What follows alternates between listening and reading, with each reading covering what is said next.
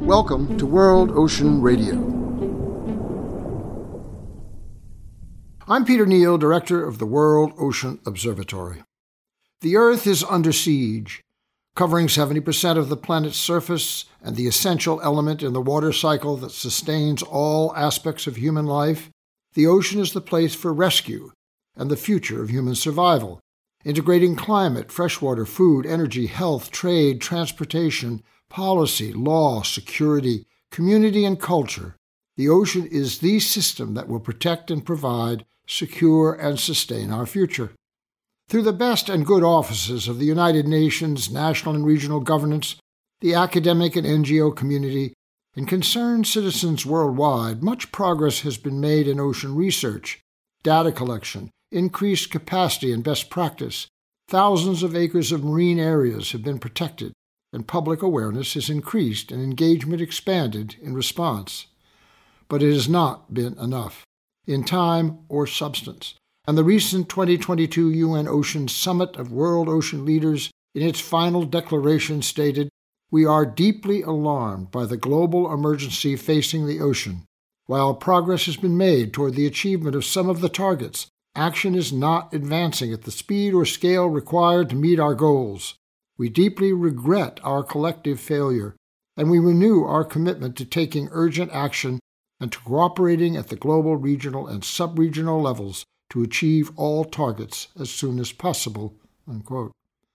This determination is itself limited, as it focuses only on the goals previously defined and does not include other areas of transformational change that are outside the U N purview, but are critical to the continuity of society through radical modification of values, structures, and behaviors.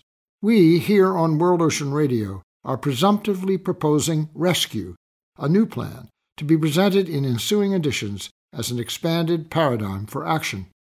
In the prologue to The Silent World, ocean explorer and communicator Jacques Cousteau writes, "We have tried to find the entrance to the great hydrosphere," unquote, to the ocean world that is our life source and sustainer. Since then, there have been decades of response in science and observation, policy definition and proposal, the designation of coastal resources and marine protected areas, and the engagement of vast communities of scientists, educators, environmentalists, and government officials, a global initiative frustrated by denial and contravention. Thus, the door remains closed, and we have every reason to be, quote, deeply alarmed, unquote. This collective ocean investigation has focused primarily on science and observation, policy, and some regional international agreements. But the hydrosphere is so much larger and more complicated, and there are differing forms of knowledge, factors that must be incorporated into any exploration of transformational change. Here's a list of additional considerations, each with its own focus not necessarily integrated into the focus above. one. Context expansion, the world water cycle and climate consequence. two. Emerging technology and invention. three. Ecofinance, natural asset value and novel financial instruments. four. Ocean literacy, education and transgenerational engagement. five. Advocacy, political will through global communications. six. Ocean connections, shared understanding through cultural traditions. seven. Articulation of an ocean ethos, new values, structures, and behaviors. eight. A suggestion vision for a new hydraulic society.